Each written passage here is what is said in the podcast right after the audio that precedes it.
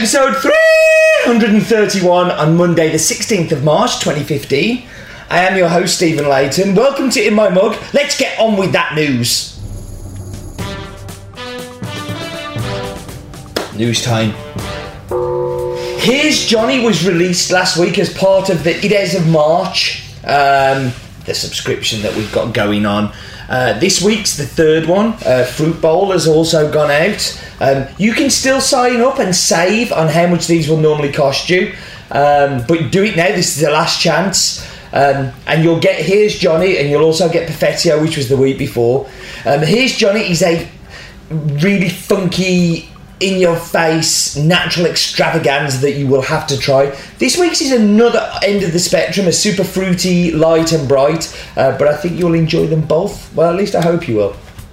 Um, Tamper Tantrum. I've talked about this before. It's a coffee podcast that me and my buddy Colin do. Um, and we've revived our our normal podcast with it. Um, I know I told you last week to go and watch the Bolivia one, which you should definitely go and watch, which is the talks. But this one, we're also doing some kind of more newsy type podcast type stuff. Um, we have a special guest on the on this week's one from San Francisco, a guy called Nick Cho, who uh, he's a hero. Uh, I, I really look up to Nick, and um, it's a really interesting listen if you're a coffee geek. So go to tampertantrum.com um, and go check up. You can also sign up on iTunes and stuff like that, a bit like in my mug. Um, and it's time for some feedback. Episode 331, I feel it's time to shake it up. Um, but I really would like to hear what you would like me to do with uh, in my mug. What direction you would like me to take. What things you really like. What things you really don't like. Um, you can do it through the normal channels of email, Twitter, Faceache. I mean Facebook, uh, My Face. Uh, now, please tell me what you want, uh, and I would really love to develop this. And that was this week's news. Um, we should move on to Focus On. And for Focus On this week, I want to have a closer look at the varietal Canario.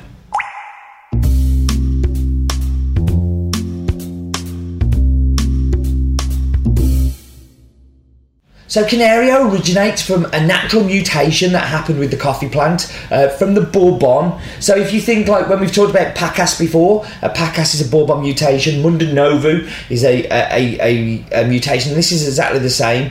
Um, what they have noticed that this plant produces more than the parent Bourbon plant, um, and much more than the uh, red. The yellow tends to be the higher producer. Um, but like the yellow, it suffers because it's susceptible to pest disease, um, very spindly, open to the wind, um, it kind of makes it lose its fruit quite easily. Um, and you really have to be careful where you plant Canario. Um, it has very close links to, of course, Bourbon, but SL28, uh, Typica, and Caturra, um, as well as the other mutation ones, um, and produces what I think is an exceptional cup. Um, what one of the the finest Brazils uh, I've had is is from the Canario varietal. Um, it tends to be very typically sweet. Uh, lends itself very well to espresso drinks, a bit like the Bourbon part, um, and uh, unlike Bourbon, it tends to have a little bit more acidity as well. Um, and yet, that was focus on.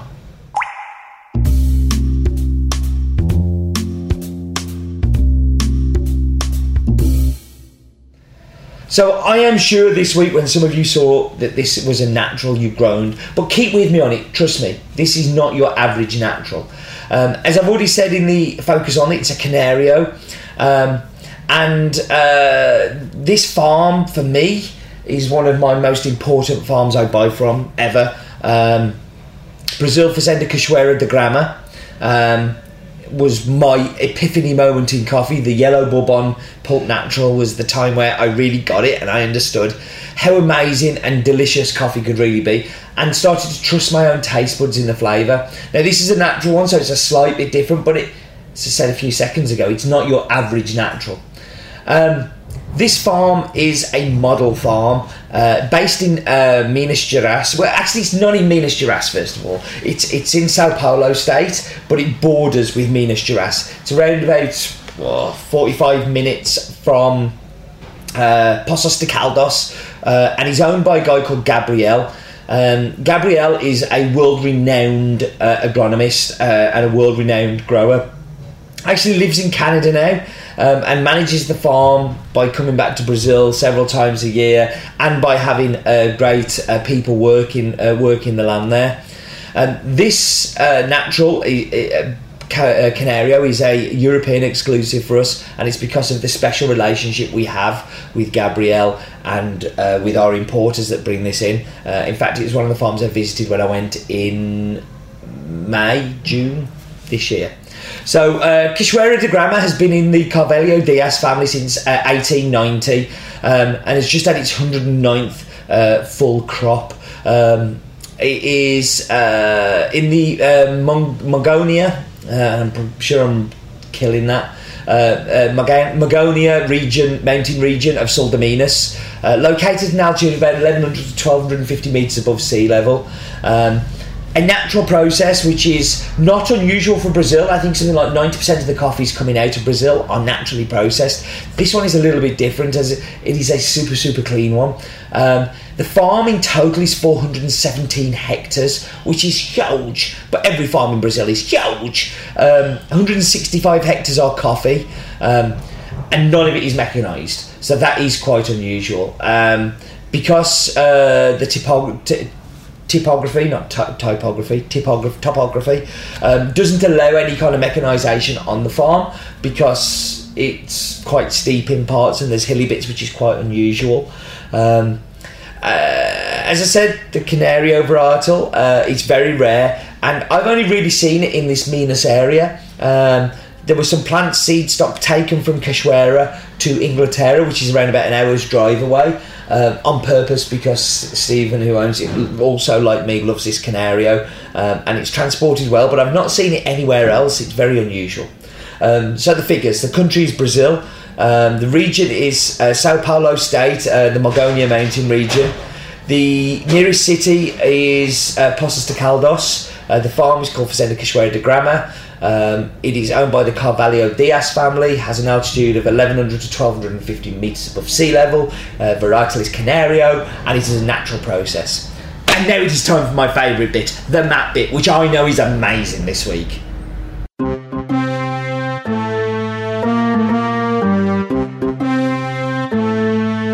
Hello, there I am. Oh, I look really good there. Uh, that's because I am really good. Um, we're zooming up. We're zooming into Google Earth, and uh, there's the UK, and we're going across the Atlantic and going to the country of Brazil.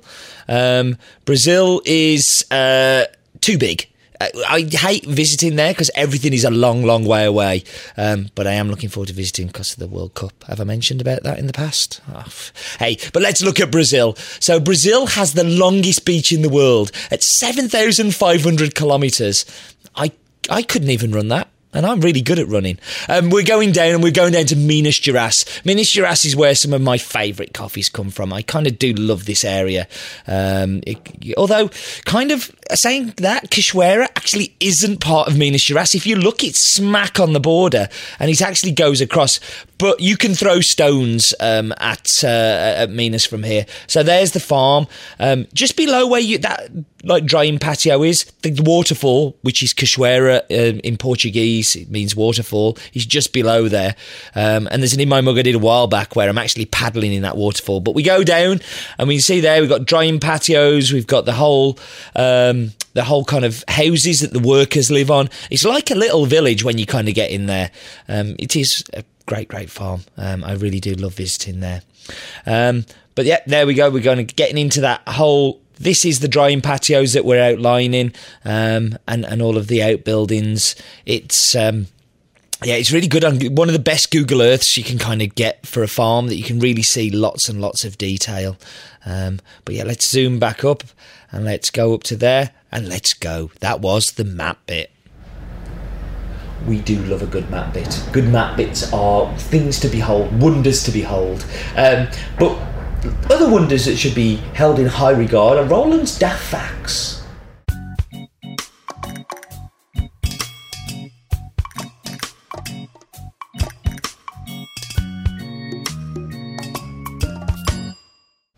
Finland drinks the most coffee per capita in the world, but Brazil, back in 13th, is the biggest growing country to consume per capita than anywhere else, ahead of the United States, which is 25th.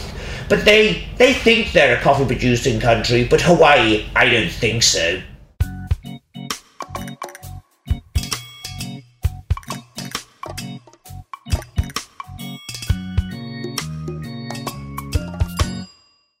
So, as the Gloucester says, um, Brazil is the 12th biggest consumer per capita, so it's taken on how many people live there to how many people drink.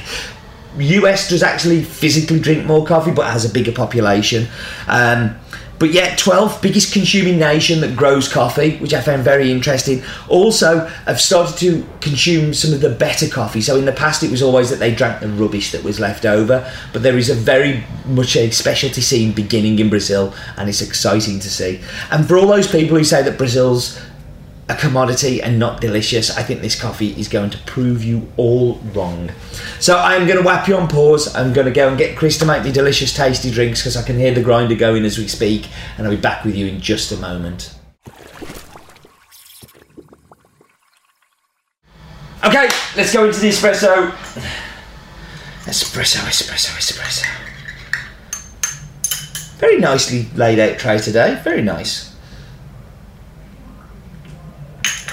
So, I want to go back to this natural thing. So, I'm sure some of you looked at the bag and went, oh, he sent us a natural. Great. And I'm looking at you, David, when I say that, by the way, because I know some of you love naturals, adore them, and some of you don't so much. This, for me, is a natural for those who say they don't like them. You get a beautiful dark chocolate hit with it, raisin, but not fermented, like just dried raisin uh, and a big mouthfeel, and I think it's absolutely delicious. And where it really does work well is here.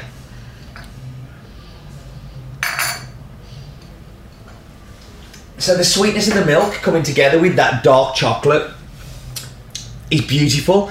What it turns it into is like a biscuit sweetness. It's like um, like it's just like a really dry but lovely biscuit type sweetness, and I think it really works super super well in the milk. And after this, I'm actually going to drink the milk drink after. So, like, when I finish in my mug, I pick one of the drinks up, take it, and then start doing the the bits that I need to do to get it all out and ready. And I normally pick up this one, if I'm honest, but I think I'm going to pick up the cappuccino this time because that is delicious.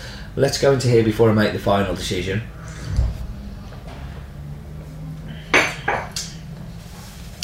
So here, the dark chocolate is again the more dominant thing. There is a tiny of the raisin, but it just it's a big mouthfeel. It's a big bold coffee without being dirty in any way. I mean, this is super elegant for a natural.